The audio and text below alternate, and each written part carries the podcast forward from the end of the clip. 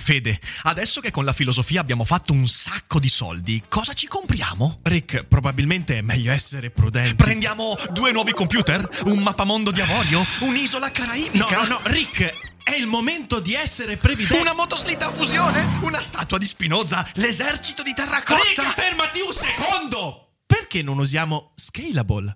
Scalable è l'app perfetta per chi vuol conoscere il mondo degli investimenti. Attenzione, investimenti pensati col cervello, non scelte di pancia. Scalable ti mette a disposizione gli strumenti essenziali per costruire una cultura del risparmio, ETF, piani di accumulo, accantonamenti a lungo termine per pensare oggi a quel che potrai fare domani. Scalable è un servizio sicuro e regolamentato con oltre 600.000 clienti e che ti aiuta a comprendere come funziona la finanza usando la testa. E sai qual è il bello? Con Scalable puoi iniziare a investire con solo un euro. Trovi tutti i dettagli in descrizione. Quindi, niente motoslitta a fusione? Tra qualche anno, Rick, quando Scalable ci avrà aiutato a far crescere i nostri risparmi. Ok. Carlo Stagnaro, economista osservatore di ciò che accade nel mondo, persona che, come abbiamo detto, cerca di costruirsi un suo culto, giustamente, perché insomma c'ha tanti seguaci particolarmente veraci. Benvenuto ai Cogito Studios. Grazie. sono, sono, molto contento di averti qua. Eh, credo che potrebbe venire fuori una chiacchierata veramente sulla vita, l'universo e tutto quanto, perché perché 42. Io... 42, è giusto. E quindi direi... E qua potremo chiudere. E qui chiudiamo, chiudiamo con la sigla.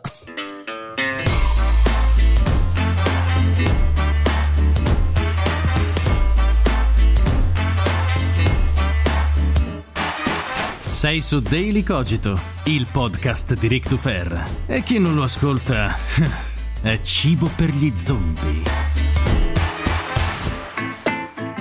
Sai, è interessante 42 Douglas Adams, la guida galattica, perché io ho sempre la sensazione che di fronte a quello che sta succedendo siamo sempre in cerca della risposta giusta, ma in realtà ci stiamo facendo le domande sbagliate in effetti, sull'attualità, sulla situazione Covid. In realtà eh, quasi non ci stiamo neanche ponendo una domanda e la domanda fondamentalmente è ma come vogliamo uscirne? Non le modalità di uscita, ma come vogliamo essere in quanto individui dopo che questa cosa sarà passata? Io mi accontenterei di essere vivo vivo. Beh, questo, questo è, già, è, già, un buon... Avvicina un po' il microfono, scusami. È già un po' un, un buon passo. Eh, però eh, mi sembra che quella pagina straordinaria di Douglas Adams non ci abbia insegnato veramente qualcosa di importante, perché in fin dei conti l'economia, eh, che è diciamo così la materia di cui tu ti occupi, eh, con l'IBL, insomma, in tanti modi, anche con il tuo ultimo libro di cui poi parleremo, è un modo per porre delle domande. E l'analfabetismo economico che eh, noi viviamo impedisce a tanta gente di farsi le domande giuste. Sì, secondo me in realtà in quello che hai detto, ora faccio scusa 60 secondi di, di parentesi di Ma serietà. Anche 60 dopo, minuti. No, anche 60... non sono capace. e, ehm, hai detto la parola, hai detto il concetto giusto con la parola che secondo me non rende bene l'idea. L'economia non è un modo, ma è un metodo. Ok. Eh, l'economia è un metodo di guardare e di, e di capire il comportamento delle altre persone. Uh-huh. E una cosa interessante dell'economia è che nel momento in cui capiamo che è un metodo, possiamo applicare i principi e, e i metodi eh, dell'economia a, a, capire tante cose che sono apparentemente al di fuori del, del, del reame dell'economia in senso stretto. Quando uno dice eh, di cosa si occupa un economista, un economista si occupa del prezzo delle rape, di come varia tra, tra l'inverno e l'estate. Uh-huh. E invece sì, gli economisti si occupano anche del prezzo delle rape, si occupano delle banche, delle assicurazioni, dell'energia, ma per esempio gli economisti si occupano della criminalità. Certo eh, gli economisti si occupano del, del, del, matrimonio, si occupano, c'è un saggio di Gary Baker eh, molto divertente, che si occupa, divertente ma serio, che si è occupato del, dei regali di Natale, in cui lui dimostra che i regali di Natale sono inefficienti. Bellissimo. E tutti l'hanno preso per il culo, tutti no, eh, la gente l'ha preso per il culo, poi Amazon gli ha dato ragione, perché qual è il regalo di Natale più bello che ti può arrivare? Un buono di Amazon. Qual è il principio? il pensiero conta, però preferisco comprare, per, però nessuno meglio di me sa cosa veramente certo, mi certo, piace. Certo, Mi ha fatto venire Sheldon, in mente Sheldon, Sheldon, Cooper di Big Bang Theory, presente che non vuole mai farsi fare il regalo di Natale perché dice io non potrei mai farti un regalo esattamente dello stesso valore, se non lo stesso oggetto. Esattamente, poi naturalmente il regalo ha una componente, parte del valore del regalo sta nel fatto che sei tu che me l'hai fatto, che hai avuto un bel pensiero e questo mi fa piacere. Uh-huh Però spesso ti regalano anche delle ciofeche. Come sì, dire, certo. sei grato, dopodiché noi li Basta. ricicliamo dalle mie parti, Certo, no, i regali. certo. Ci sono i puzzle che ti regalavano da bambino che fanno Mamma mia, giri. terrificanti, sì, sì, Poi- si scambiano mani. In epoca Covid è meglio non scambiarsi troppo i regali, peraltro, quindi, Ah, quindi bisogna fare dei regali ancora migliori quest'anno. Cioè, questa è l'idea, essere più efficienti nei regali di Natale. E nulla è più efficiente di un buono spendibile in un posto, però sai, il buono di una volta era un buono in un negozio dove potevi comprare le robe che c'erano in quel negozio. Certo. Oggi nel mondo del digitale, questa è una bella cosa, con un buono puoi comprare virtualmente qualunque cosa. Sì, sì, sì, sì, è vero. E- Quindi e- manca di efficienza il regalo di Natale, perché non è- il regalo di Natale non ha questo aspetto del, in qualche modo, mettendosi nei panni dell'altro, cercare di capire cosa l'altro vuole. Sì, io non faccio mai così. Cos'è che fai? Io, faccio fai sempre, regalo di io regalo sempre cose che piacciono a me. No. questa, questa- attenzione, si apre una pagina interessante. E può apparire un gesto arrogante, Ah. ma in realtà lo è solo in parte. Ok. Nel senso che io non so, non ho la minima idea di cosa realmente piace a te. Quindi se io cerco di interpretare i tuoi, eh, eh, i tuoi gusti, comprerò sempre qualcosa che non è esattamente quello che volevi. E allora ti regalo un po' di me.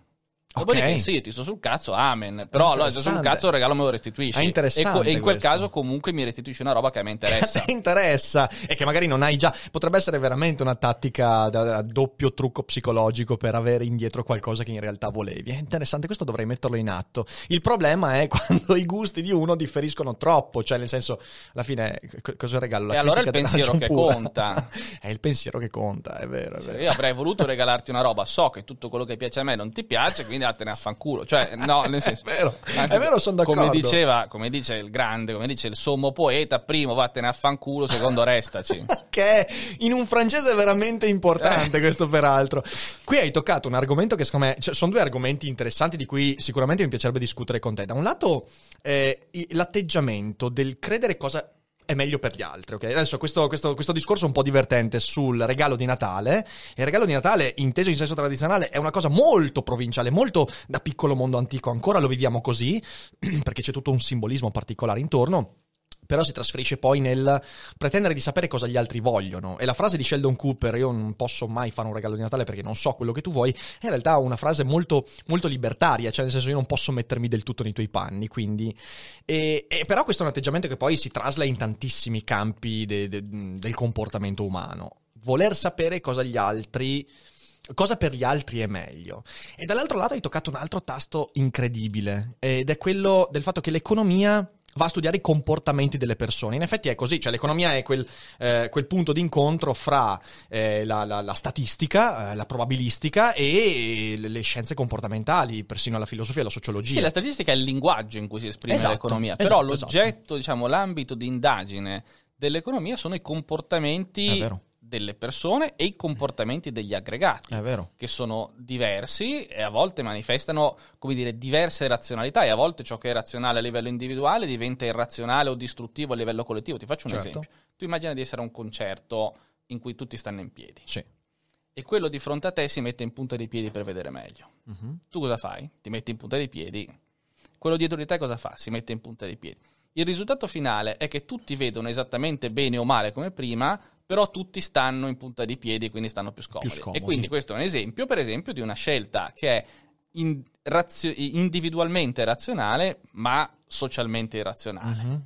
E, e poi ci sono anche, anche, eh, come dire, casi opposti. Uno dei mestieri dell'economia, uno degli obiettivi dell'economia è cercare di interpretare queste scelte e capire come, come dire, eh, quali, quali sono le istituzioni, le regole, le condizioni che producono certi esiti. Certo, certo. E cosa succede se cambia una di queste condizioni? Per esempio, se anziché far stare la gente in piedi, la faccio stare seduta. Sì, sì, sì, sì, assolutamente, assolutamente.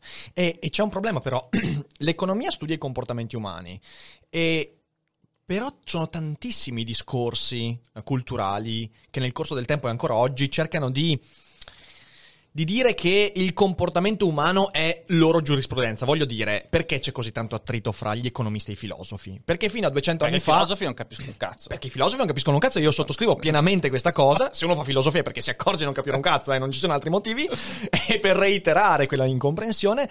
Però 200 anni fa i filosofi erano coloro che in qualche modo descrivevano, davano ragione dei comportamenti umani attraverso la filosofia morale, quella politica e via dicendo. Poi a un certo punto eh, l'avanzare del metodo scientifico ha portato a nuove, nuovi linguaggi, fra cui la statistica, e quindi quel dominio è stato piano piano sottratto dai filosofi. Però secondo me in, re- in realtà no, ora battute a parte. Sì. È vero che l'economia nasce come una branca della filosofia, no? Certo. Cioè, Adam Smith scrive la teoria dei sentimenti morali, che non è esattamente il titolo di un libro che tu ti aspetteresti da, da un economista. Mhm. Da un economista ti aspetti tre saggi sulla robe noiose, no? Eh, però in realtà la divaricazione, secondo me, avviene quando gli economisti. Non è soltanto un, un tema di metodo, cioè di linguaggio, di statistica, Sì. è anche un tema di ambito di ricerca. Mhm. Il filosofo si concentra, pa- parla, per, per come capisco io, la filosofia, Certo.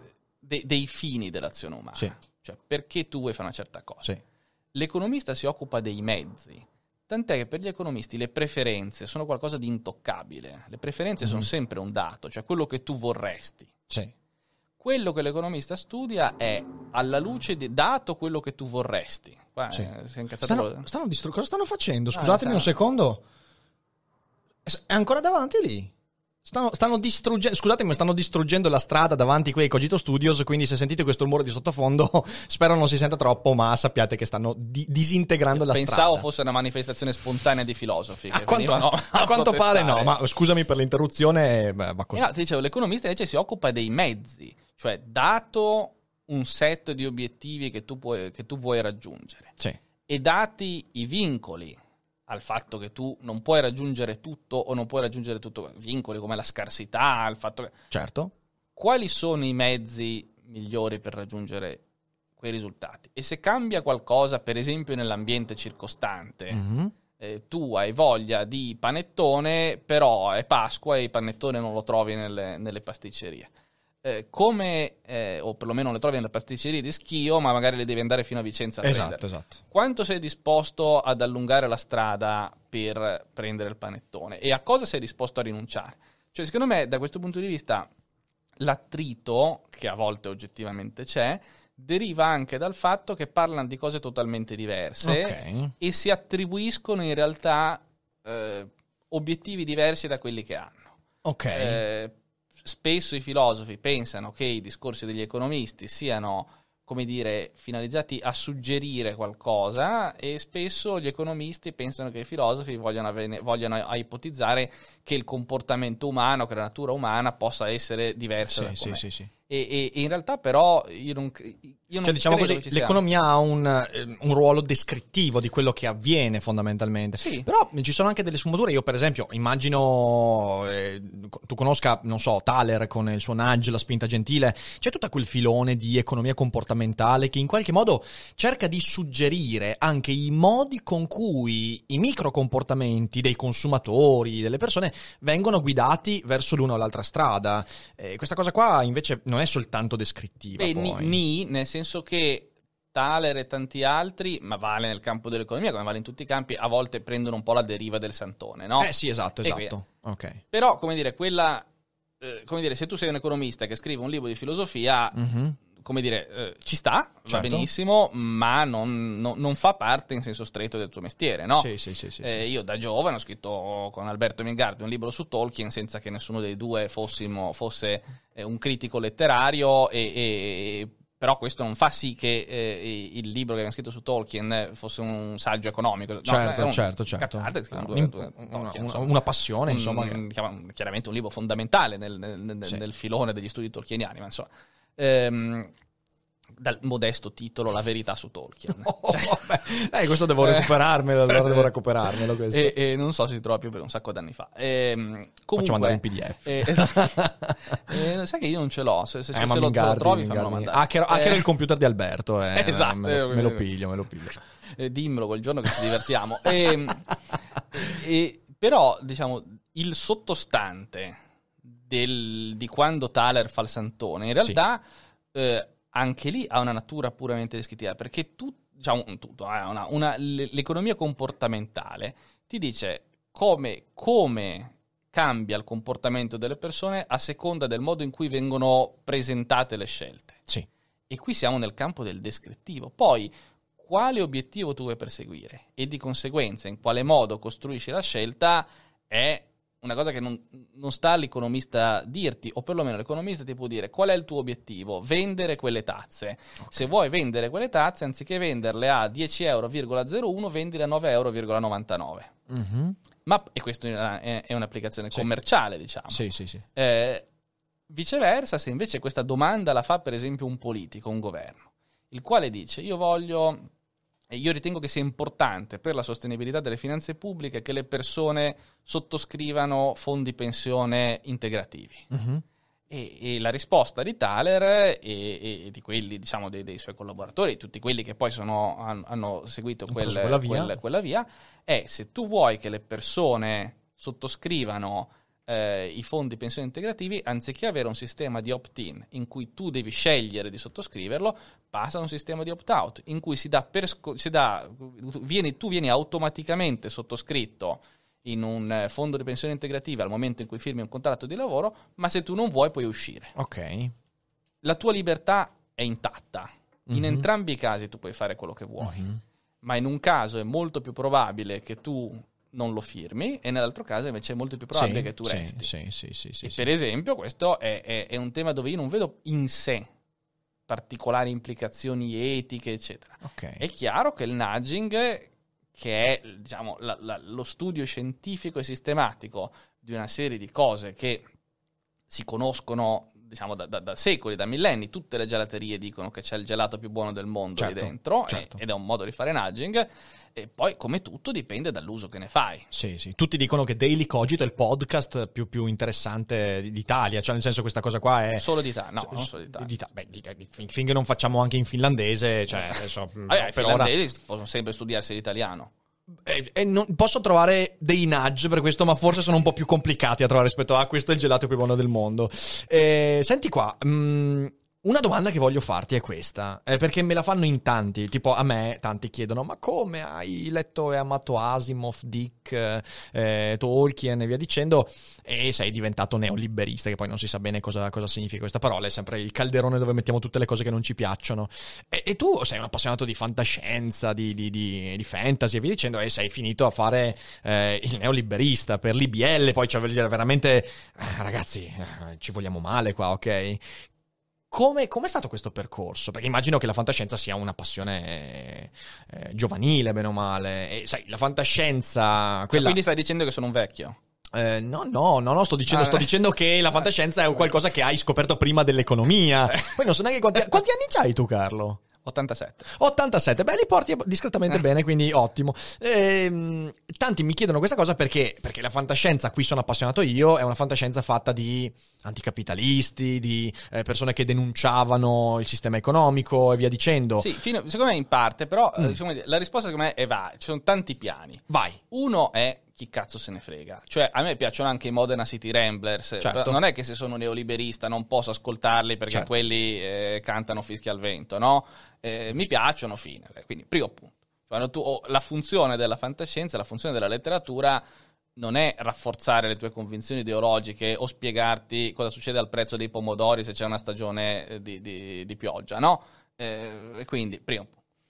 Secondo punto, eh, le- l'ideologia degli, degli scrittori, sicuramente l'ideologia politica degli scrittori è parte del loro universo, ma non è che esaurisca il loro universo. Quindi magari un, un Terry Pratchett che eh, per certi versi in realtà ha degli aspetti profondamente liberali, per altre volte no. Ah, sì, sì, però d'accordo. lo leggi per, le sue, per tante cose, perché ti piace, perché è divertente, eccetera. Però, per esempio, l'ho sempre trovato interessante per le sue rele- riflessioni sul senso della vita, diciamo Certo. così, sulla religione, eccetera. Più ancora che per quelle sul ruolo dello Stato e quant'altro.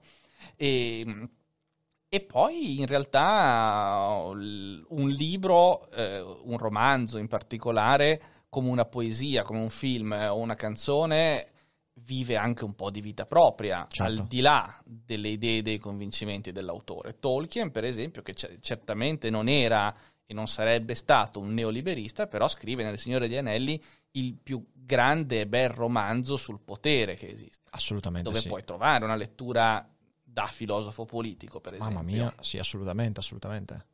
Eh, Asimov sicuramente nel ciclo della fondazione in particolare ha un'idea che dal punto di vista ideologico a me può, può apparire ostile, perché l'idea di Asimov è che sia possibile prevedere quasi deterministicamente, lui dice sta- eh, probabilisticamente, però poi tut- tutto probabilisticamente al 99,9%, Certo, quindi la psicostoria eh, cioè la psicostoria con Harry Seldon che prevede la- la- la- lo svolgimento dei mille, successivi mille anni di storia, è evidente Però poi viene palese, che- cioè, la smentita palese, cioè nel senso è... sì, smentita palese, però per un qualche centinaio di anni Sì, ci piglia, vero, no? vero, Cioè, vero. E, e voglio dire, e uno può non riconoscersi ideologicamente in quello, può anche dire che dal punto di vista dell'economia come disciplina è una roba impensabile, d'altro canto si chiama fantascienza, Certo. eh, non, non- non per caso, eh, però può comunque trovare degli insegnamenti, delle lezioni eh, nel- nel- nel- nella lettura di, di Asimov. no? E d'altro canto è vero anche il contrario, c'è una, una bella battuta di Oscar Lange, che era un, un economista comunista, il quale diceva che nel ministero, nella sede del, del Ministero della Pianificazione sovietica sarebbe eh, stato importante erigere una statua di Ludwig von Mises, che era uno dei più anticomunisti tra gli Certo. economisti degli anni eh, 20 e 30, perché grazie alle critiche di Mises era stato possibile perfezionare la, so- la scienza socialista. E, e- e vale anche al contrario, però, Certo, no? certo, certo. Cioè, attraverso la fantascienza, attraverso anche le critiche, il sistema in cui viviamo è riuscito magari a, a puntellare alcuni difetti, alcuni comportamenti e via Sì, dicendo. e poi, com- come dire, tu rafforzi, rendi più convincenti, più coerenti, più solide i tuoi argomenti leggendo chi li critica, Certo. non con le pacche sulle spalle. Assolutamente. I tuoi autori preferiti di fantascienza quali sono? Eh, è complicato perché bisogna capire cos'è la fantascienza. Per esempio, Pratchett lo metti nella fantascienza o no? Sì, io lo metto nella fantascienza. Allora, se lo metti Non, nella... tu- non tutti quanti, cioè, per esempio il ciclo mondo disco, però eh, beh, per me è palese fantascienza, ci sono altre cose che magari Sì, esulano. no, per me Pratchett è mondo disco. Cioè, ci sono altre Ok. cose belle, tipo il piccolo popolo è divertente. Sì. Però Pratchett è mondo disco. Eh sì, non certo, dire, come certo. Tolkien nel Signore degli Anelli. Certo. Poi abbiamo letto tutti il Silmarillion e tutto il resto, Certo. però Tolkien nel Signore Certo. degli Anelli, no? Eh, se stiamo alla fantascienza des- definita in modo ampio ma non amplissimo, ti direi sicuramente Pratchett, Mhm. ti direi Robert Heinlein, che invece era un grande, esplicito e convinto liberista, Assolutamente sì. e ti direi uno che invece non lo era per nulla, che in Italia non conosce nessuno purtroppo, che è Philip Farmer. Io ho due racconti di Farmer a casa che ho letto un sacco di tempo fa, però non l'ho mai approfondito. No, le due cose belle di Farmer sono due. A me piacciono i cicli, piacciono cose Sì, molto sì, ampie. sì. Sono il ciclo di Riverworld Mhm. e il ciclo eh, dei creatori di universi. Nel ciclo di Riverworld è la storia dell'umanità, l'intera umanità che si sveglia un giorno improvvisamente sulle sponde di un, eh, di un lunghissimo fiume e capiscono un cazzo. Sono Mhm. persone, come dire, del paleolitico che si svegliano eh, di fianco a uomini dell'Ottocento, donne del Novecento, poi con tanti personaggi famosi, personaggi storici che si incontrano. E mentre il ciclo dei creatori di universi è la storia di un mondo dove ci sono una serie di universi che sono il giocattolo di- che vengono creati da quelli che potremmo chiamare dei. E il protagonista è uno di questi dei che, che per qualche ragione si trova espulso sulla, a vivere una vita normale sulla Terra e improvvisamente gli succedono una serie di cose per cui viene, lui precipita nel suo stesso universo senza sapere che lui ne è il dio. Fantastico. E poi, vai, poi, poi svacca un po', devo dire, come, come spesso accade quando fai queste costruzioni quanto, così quanto è lunga grandiose. questa- questo ciclo? Eh, sono un bel po' di libri, sono 4-5 libri, mi pare, non mi ricordo. Donna più santa, è, to- è tosto, è tosto. Eh, Farmer devo, devo recuperarmelo. Però io- Riverworld è più... A te piacerebbe Riverworld, secondo me. Eh no, ma sì, sono, sono sicuro, sono sicuro. È uno di quegli autori che ho sempre tenuto in lista, ma non ho mai avuto l'occasione di, di- di approfondire. E visto che, mh, che adesso, vabbè, è stato anche rimandato il film di Dune, tu cosa ne pensi? A me Dune piace molto. Mhm. Eh, il libro più del film... il film, secondo me, per apprezzare almeno il film eh, vecchio, devi aver letto il libro, se no non ci forza, capisci veramente niente. Ehm, Dune ho fatto un periodo che ne ero innamorato del libro, intendo, de- del, ciclo, del ciclo, poi in realtà diciamo dei primi tre libri Sì, del ciclo, poi sì. pure lì lui svacca. Ehm, poi ho fatto un periodo in cui mm, mi piaceva meno, poi ho riletto Dune, mi è piaciuto tantissimo, però sono rimasto molto male perché quando l'avevo letto la prima volta mi ero innamorato del secondo, Messia di Dune, che è il libro più politico se vuoi. Sì. no? E invece la seconda volta che l'ho letto, Messia di Dune l'ho trovato un po' moscio e i figli di Dune non, non mi è più piaciuta. Questa roba qua... Mi ti è rimasto solo il primo, diciamo rimasto- così, sì. come... Sì, Però sì, Dune è molto bello. Sì, sì. E io ho sempre avuto un rapporto conflittuale con, con quel libro perché, eh, beh, vabbè, al di là poi di considerazioni di stile, però eh, ho sempre trovato una storia che girasse intorno a un punto e non riuscisse mai a colpirlo veramente. Lo sto rileggendo adesso eh, perché credo sia uno di quei libri, e tanta buona fantascienza a questo aspetto, che va riletto in alcuni momenti diversi della vita. Eh, e ti dico che rileggendolo adesso ci sto vedendo cose che tipo dieci anni fa non ho visto. Eh, è il contrario di te, cioè magari tu all'inizio ci hai visto delle cose che poi adesso non vedi più, per me invece è, No, è ma adesso nell'ultima lettura, cioè nell'ultima volta che l'ho letto mi è ritornata il primo, ripeto, Mhm. mi è ritornato a piacere. Sono- mm, ho perso un po' la passione per gli altri. Cos'è che ti piace di questa saga? Perché io eh, cioè, sono, sono interessatissimo a questo. Di- del primo Dune a me piace molto Dune. Cioè piace molto eh, la- la- il modo in cui Paul eh, conosce il pianeta, conosce i Fremen, eh, la cultura Fremen, che peraltro, anche tornando al- al- allo spunto di questa conversazione, i Fremen sono esattamente l'opposto del tipo di mondo in cui a me piace vivere, in cui a me Certo. piacerebbe vivere e, e del tipo di relazioni sociali che mi piace. Però mi piace molto il rapporto tra Paul e poi attraverso Paul eh, tutto diciamo quelli, i sopravvissuti degli Atreides e il- la loro conoscenza e integrazione Di col questa- mondo Fremen sì, sì, con con questa terribile diffidenza reciproca iniziale con questo peso che eh, sta sulla testa di Paul della profezia, per cui tutti un po', un po' ci credono, un po' ci sperano, un po' non lo sa.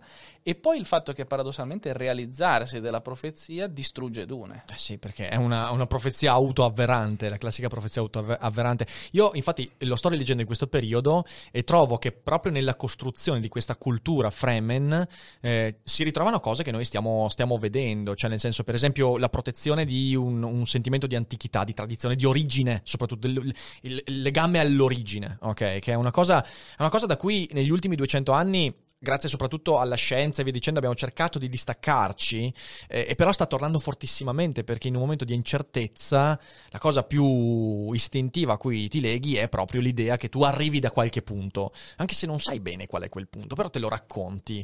E credo che questo sia veramente un'intuizione straordinaria. E tu, peraltro, in questo libro, che è l'ultimo che, che hai pubblicato, che è Contro il sovranismo economico con Alberto Saravalle, tu di questo aspetto parli, eh, perché bene o male il sovranismo economico è questa idea che il piccolo mondo antico, l'origine da cui arriviamo, abbia un valore intrinseco più Sì, elevato. Secondo me, il- il- se vuoi guardare il sovranismo economico dal lato del suo sottostante culturale, Sì. è l'idea che se è vecchio, allora è giusto. Mhm. E invece non è vero, nel passato, il passato può piacerci, io sono, a me piace l'Ottocento, dico sempre che l'Ottocento è il secolo più bello della storia. Dopodiché era anche un secolo di merda nel cui vivere. Era un secolo Dipende cui... dove vivevi e chi eri. Sì, di- per- ma anche se tu eri una persona estremamente fortunata nell'Ottocento, probabilmente dal punto di vista pratico vivevi peggio di te di me oggi. Certo. E, e- e- e questo, di questo bisogna tener conto. Così come bisogna tener conto del fatto che tutta una serie di diciamo, istituzioni culturali, convinzioni che, permeavano la- che permeano la società in un certo tempo, sono figlie del- de- de- dei vincoli pratici che in quel tempo Certo, esistono, che dipendono certo. dalla tecnologia, da, da mille cose, dall'ambiente, eccetera, no? E quindi il fatto che ci fossero delle, delle consuetudini, diciamo, che in un certo momento erano diffuse e magari avevano anche un senso in quel contesto, erano razionali in quel contesto, non le rende giuste, utili o razionali oggi. Certo, certo. Ma se tu dovessi, perché io eh, ogni volta in cui mh, nelle mie puntate o in quello che scrivo critico, soprattutto culturalmente, questa, questa idea del sovranismo, io ho tanti utenti, anche utenti che sanno argomentare, che però partono con l'idea, eh ma guarda che il sovranismo non è in assoluto qualcosa di sbagliato. Ora, a questa obiezione, tu come risponderesti? No, io risponderei invece che il sovranismo secondo me è sbagliato perché l'idea di fondo del sovranismo non è solo quella di cui abbiamo parlato adesso. L'idea del fondo del sovranismo è che qualcuno deve decidere per te.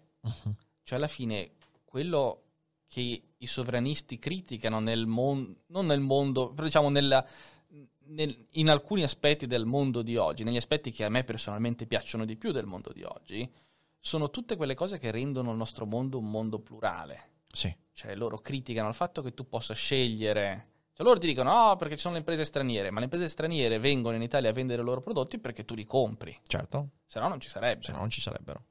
Eh, criticano eh, eh, l'immigrazione perché viene a infettare eh, la nostra società. E, però l'immigrazione sono persone che scelgono di venire qua e, e- e che una volta che vengono qua in qualche modo vengono accolte, non lo dico nel senso del papa, vengono accolte nel senso che vengono, trovano un lavoro, trovano una casa, trovano qualcosa da fare e quindi si inseriscono in una società. Sì, sì, sì. E secondo me eh, il- veramente il pluralismo è la cosa più bella del mondo di oggi, la libertà di scelta è la cosa più bella del mondo di oggi ed è, quel- ed è esattamente quello che ai sovranisti non piace. C'è una battuta di Heinlein, molto sai, in, in, eh, ehm, Time Enough for Love, che, che- che è stato orrendamente tradotto in italiano come Lazarus Long l'immortale, che sono quelle cose che non capisci. Fanno, fanno male all'anima, sì, Sì, diciamo, questa fa, fa, eh, il, il- il- il paio con, sai, il libro, il capolavoro di Milton Friedman, Capitalism and Freedom. Sì. Nella prima edizione italiana è stato tradotto come efficienza economica e libertà, perché capitalismo faceva perché? paura. Ah, dai, non la sapevo questa. È terrificante. Vabbè, Vabbè. Comunque, eh, in, in Lazarus Long l'immortale c'è questo intermezzo di aforismi che non c'entra un cacchio col libro, ma è molto divertente. No? E in uno di questi aforismi lui dice: ci sono due categorie di persone. Mhm. Eh, una categoria è fatta di persone grette, antipatiche, eh, avare e disinteressate agli altri. Mhm. L'altra categoria invece è fatta da persone generose, altruiste e, e che sono sempre preoccupate di aiutare il prossimo. I primi sono i vicini migliori. E dici, wow! Eh, e non è male, e, e in realtà è, è un po' uno dei miei capitoli preferiti dei Promessi Sposi, tanto saltiamo da una roba all'altra, è il capitolo di Donna Prassede, no? In cui tu vedi che Donna Prassede è, esat- è la quintessenza della persona sinceramente interessata, Interessata ad aiutare gli bene, altri sì, esatto. e capisci che è la persona più pericolosa di, tutti i roman- tutte di tutto quante, il romanzo, sì, cioè sì, molto peggio Donna Prassede di, di Don Rodrigo, no? Mamma mia, beh. E, e- e secondo me i sovranisti sono dei donna prassede che diventa Don Rodrigo. Sono le buone intenzioni che però si trasformano sempre in ehm, inferni terrificanti. Sì, anche perché quelle che sono buone intenzioni, le buone intenzioni presuppongono, è il discorso di prima dei regali di Natale fatto su una Sì, scala è diversa. vero, è vero, è vero. Le buone intenzioni presuppongono che tu sappia cosa è meglio per me e se io voglio qualcosa di diverso è perché sono io che sono coglione, quindi tu mi devi obbligare a tornare sulla retta Certo, via. Certo. per carità, io ho due bambini, sono bambini no, non piccolissimi, ma piccoli, e ai bambini gliela devi fare questa roba qua. Certo. Però arriva un punto in cui il bambino smette di essere un bambino e poi è Mm, un continuum, no? Cioè, quando, quando è bebè il bambino non è in grado, poi dopo adagio Ah, questo, adagio... questo- questo è è un argomento fondamentale. Mi viene in mente il libro di John Lux, eh, Lasciare in pace gli altri, che è stato un regalo che mi ha fatto proprio Alberto Mingardi. È un libro bellissimo.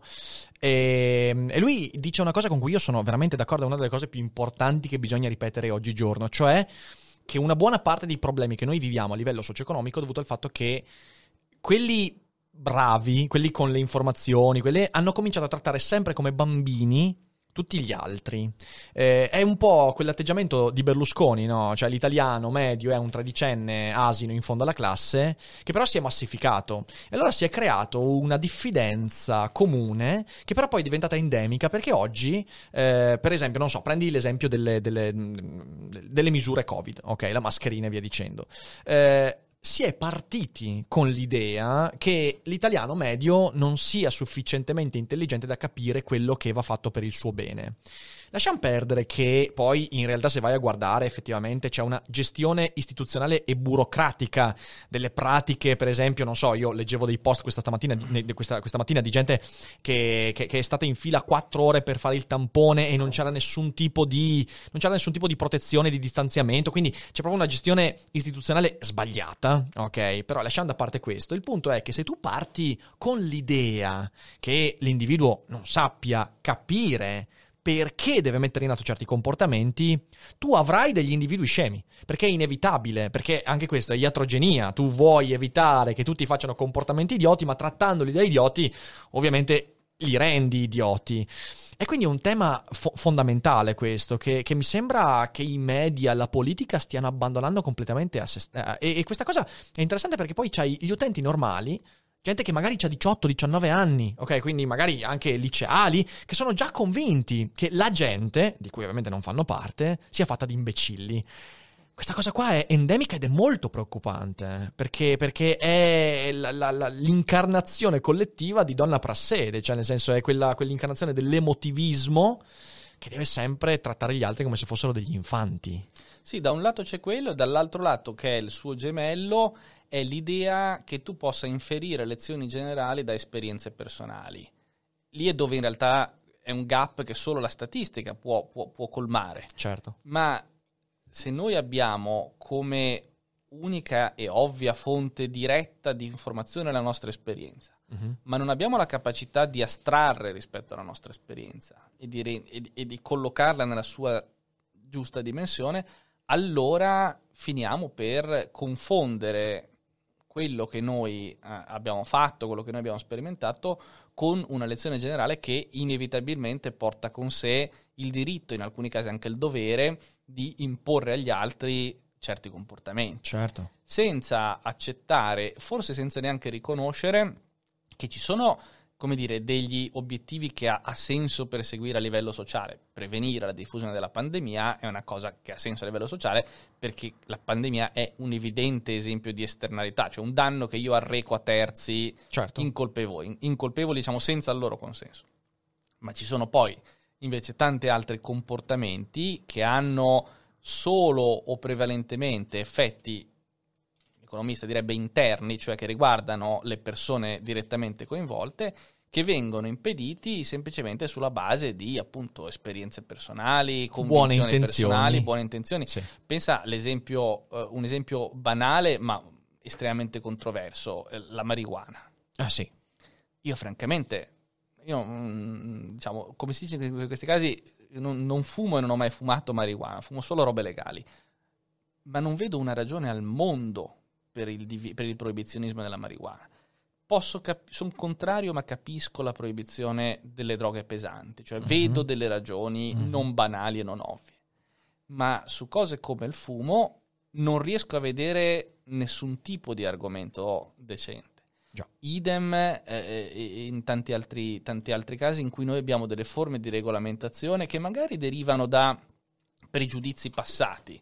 Sì. Pensa alla disciplina sul- sul- sulla convivenza e le coppie omosessuali. No? Sì, sì, sì. No, non- non- non- letteralmente non riesci a costruire Dobbiamo un aspettare argomento Papa Bergoglio razionale. che dica qualcosa a favore delle coppie Eh, gay. l'orologio rotto, eccetera, no? Cioè, Sì, sì. Io non riesco a. ne- ne- neanche quando dice cose giuste. Vabbè, guarda, riesco- sia- siamo Anzi, sulla stessa quasi. onda, ma però mi ha divertito molto questa cosa. E dici, "Ah, cosa è successo? Vabbè. Eh, vabbè, eh, vabbè. Eh, eh. e lo stesso anche, diciamo, ci sono tante altre, eh, tanti altri aspetti, an- anche, eh, diciamo così, nella disciplina, eh, nel- nella regolamentazione generale di tante attività che facciamo fino a pochi anni fa per aprire un negozio dove avere una licenza specifica. Perché? Cioè, Sì, qual sì. è il presupposto razionale di questa cosa qua? Presupposto razio- e ci sono persone che chiedono ancora di tornare a quel mondo, no? Certo. il presupposto razionale di questa roba è che c'è qualcuno, nel caso specifico il sindaco, il consiglio comunale, che sa qual è il numero giusto di panifici che deve stare a schio. Eh, ma perché? Esatto, cioè alla fine, alla fine lì è veramente qualcosa che eh, anche se ce ne fossero molti di più panifici, tu non arrechi un danno a qualcuno, perché semplicemente i panifici che non vendono alla fine chiuderebbero con un danno esclusivamente a a chi ha preso quella Sì, decisione. Ed è, è comunque il numero giusto, tra virgolette, di panifici a schio. Intanto è una cosa che scopri ex post, non Certo, puoi saperla ex ante. E secondariamente il numero giusto di panifici oggi è probabilmente diverso dal numero giusto di panifici tra dieci anni o, o- o dieci anni fa. Assolutamente sì, assolutamente sì. Quanti studi di registrazione potrebbero starci a schio? Uno. Uno, il nostro. Questo lo decido io e chi vuole fare diversamente... No, ovviamente sto scherzando, eh, però se ci aprite un, eh, stu- uno studio di registrazione di fianco vi facciamo la guerra. Ma al di là di questo, eh, io credo che la tendenza che hai tu delineato sia proprio la tendenza a voler tenere sotto controllo la propria piccola sfera di influenza, perché in fin dei conti... ehm, tutte le cose che hai detto, tutte le cose in cui sia io che te crediamo, sono cose abbastanza controintuitive, ancora meglio, controistintive, perché noi siamo creature conservatrici, siamo creature che sono disegnate per eh, ripensare nostalgicamente al passato come a qualcosa perché, perché ci dà sicurezza e via dicendo. Eh, e quindi da questo punto di vista è, è molto difficile comunicare questo tipo di cose. E io ne ho parlato anche con Costantino De Blasi. Ehm, a volte ho la sensazione che coloro che in passato e che in- nel presente cercano di parlare di questi temi eh, siano, non so però, abbiano la stess- lo stesso atteggiamento che ho denunciato prima molto spesso, cioè chi non vede questa roba qua è scemo, dimenticandosi che in realtà dall'altra parte, quindi dalla parte del sovranismo, de- de- del piccolo mondo antico e via dicendo, ci sono due forze incredibilmente forti. Da un lato c'è la biologia, noi biologicamente siamo disegnati così, e dall'altro lato c'è una spinta politica che per convenienza, per paura o per tanti motivi spinge di là, quindi è veramente una forza immane. E allora mi chiedo perché dalla parte nostra non si è ancora creato un... perché il metodo economico c'è, il metodo scientifico c'è, ma non c'è un metodo di per parlare di queste cose e trovo molto spesso persone che ne parlano pubblicamente parlarne, parlarne sempre a chi è già d'accordo. Questa cosa qua è un danno enorme se ci pensi. Beh, un danno enorme in, in parte è una cosa, se vuoi, fisiologica. Cioè, tutti quanti cerchiamo conferme. Certo. E tutti quanti Anche questo è biologico. a preferire, esatto, cioè, tendiamo a preferire i libri che, eh, che, che- che in qualche modo pensiamo ci diano ragione rispetto a quelli che pensiamo potrebbero metterci in crisi. Certo. Ci siamo mai chiesto perché McDonald's ha così successo? McDonald's piuttosto che Burger King, tutte queste catene che non fanno cibo particolarmente di pregio. Poi a me, non dico quale, una mi piace molto, una di queste. Ma diciamo. Cosa ti piace molto? Five, Five Guys. Ho detto che non la facevo. Five Guys è la mia preferita in assoluto di queste catene di. di, di E sai che io non ho mai mangiato nulla di questa No, qua non ci sono, non credo che ci siano in Italia.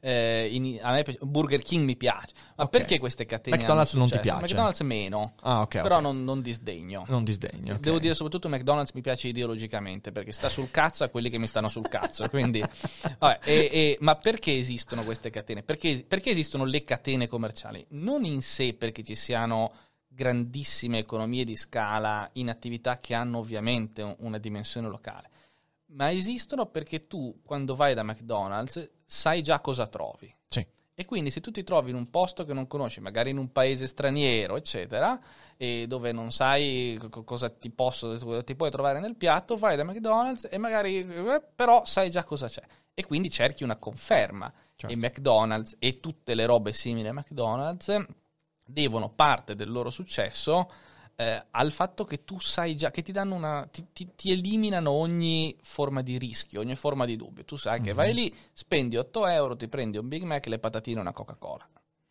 E ah, una Pepsi. E se uno, se uno davanti al menu di McDonald's si trova invece confuso, cosa deve fare? Deve to- andata dalla lista, credo, insomma.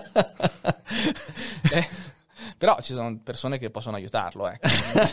Quindi tu descrivi una cosa, sai, questa cosa è interessante perché io invece quando, quando penso al libero mercato, inteso come, come ne stiamo parlando, io invece penso a Netflix, per esempio. Ok, Netflix è l'esatto opposto. Netflix è una, eh, una proposta culturale, in quel caso non, non culinaria, eh, che continua a riempirti di opzioni e la vera difficoltà è quella di scegliere ogni volta. David Foster Wallace, eh, che io eh, amo molto, eh, a metà anni 90 intuì che Netflix sarebbe arrivato, ovviamente non lo chiamo così, ma c'è un capitolo di Infinity Jest in cui a un certo punto c'è un tizio che in un'azienda presenta il suo progetto. Questo progetto è letteralmente l'on demand di Netflix e, e l'obiezione che viene posta da uno di questi qua è sì, ma mh, adesso la gente è vero, fa, è vero, adesso la gente mangia ciò che la televisione dà, ma di fronte a questa cosa qua la gente rischia di non scegliere più nulla perché c'è troppa scelta.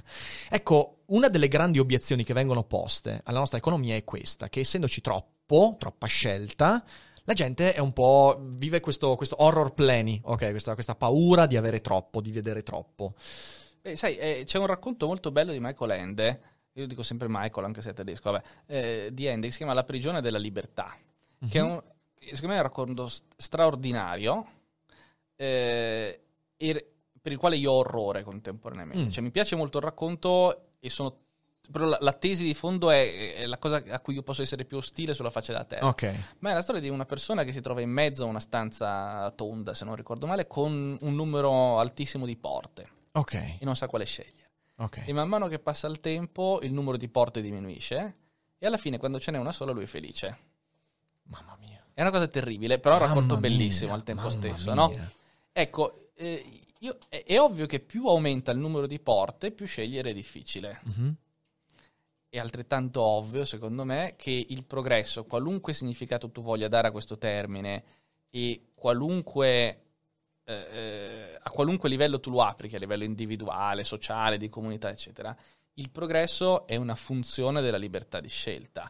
E la libertà di scelta è anche un altro modo di dire la possibilità di sbagliare. Certo, certo. Eh, nel, nel- nel giardino dell'Eden eh, vivevano in eterno felici e contenti, però non avevano libertà di scelta, non potevano sbagliare. Certo.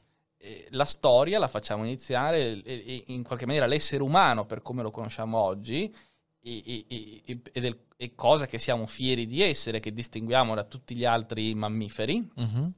lo facciamo coincidere con l'uscita dal giardino dell'Eden in cui eh, che è un mo- momento in cui non solo tu donna partorirai con dolore, tu uomo non mi ricordo più cosa farai. Giocherai alla eh, PlayStation. giocherai alla PlayStation, Esatto, esatto. sì, sì. No, io una volta, dicevo l'altro giorno con un'amica, ci ho avuto una volta una febbre a 37,1, è stato malissimo, quindi lì ho capito cos'è il vero dolore. E, e- ma, e- Che brutta persona. No, e- e, mm, e- e- però, diciamo, oltre a tutte queste robe brutte, tu guadagnerai anche la libertà di scegliere, che è libertà di sbagliare, certo, certo. è libertà di farti male. E solo facendoti male impari le cose. Mhm. Che poi in realtà la cosa divertente è che molto spesso la prospettiva che qui definiamo semplicisticamente sovranismo, che poi vuol dire tante cose, ma passatecela insomma per farci capire, eh, porta in sé anche l'idea eh, che eh, dando potere a delle persone tu riduci l'incertezza, ok? Eh, che in parte è vero, cioè nel senso eh, sul medio periodo, sul breve medio periodo è vero, se qualcuno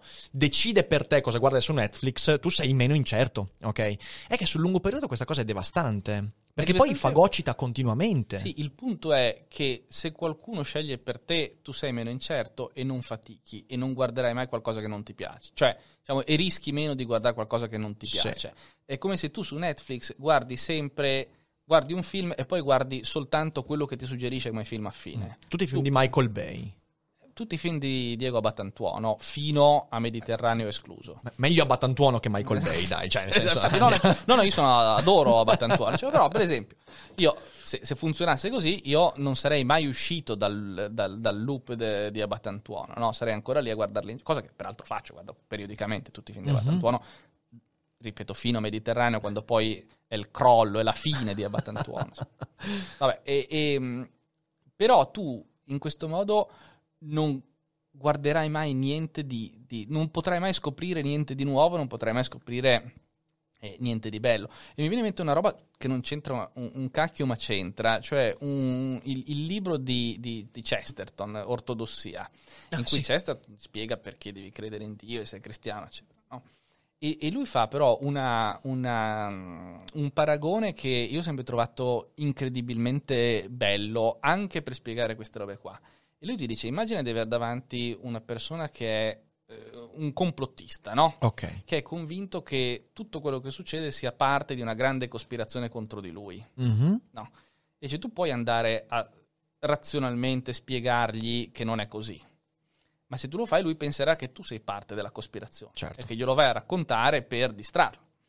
E lui interpreterà qualunque cosa succeda come un segno, una dimostrazione. E non è difficile trovare legami apparentemente pseudo-razionali tra tutto quello che succede e qualunque cosa tu voglia cavarne fuori, no? Sì.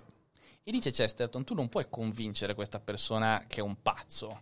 L'unico modo di tirarlo fuori da questa cosa qua è fargli vedere quello che si sta perdendo. Sì, sì, sì. fargli vedere quanto sarebbe bella, ampia e ariosa la vita eh, se non vivesse chiuso in, questa, in, questo, eh, in questo vicolo cieco. Anche perché poi è un, è un circolo È vizioso. un anello, cioè un anello. diciamo eh, no? Esatto, esatto. Infatti eh, il punto è che quando tu eh, ti fai convincere da qualcuno che guardare il mondo lì fuori ti apre un po' la vita e via dicendo, Mm. quel qualcuno ti dirà ma c'è qualcun altro più in alto che decide per te cosa è quell'apertura della vita e via dicendo. Quindi in realtà non, non- non si finisce mai. Lì io credo che nella prospettiva liberale e libertaria ci sia un po' un atto di fede, cioè la fede che a un certo punto, uscendo da quel guscio, riesce a vedere qualcosa di autentico, qualcosa che non è guidato da qualcun altro. Quindi eh, questa cosa io Però sempre se trovata torniamo, torniamo a, Terry Pratchett. Sì, sì, sì. Qua sì. c'è una cosa molto bella Vai. e diceva che preferisco essere a rising ape, una, una scimmia che, che cresce,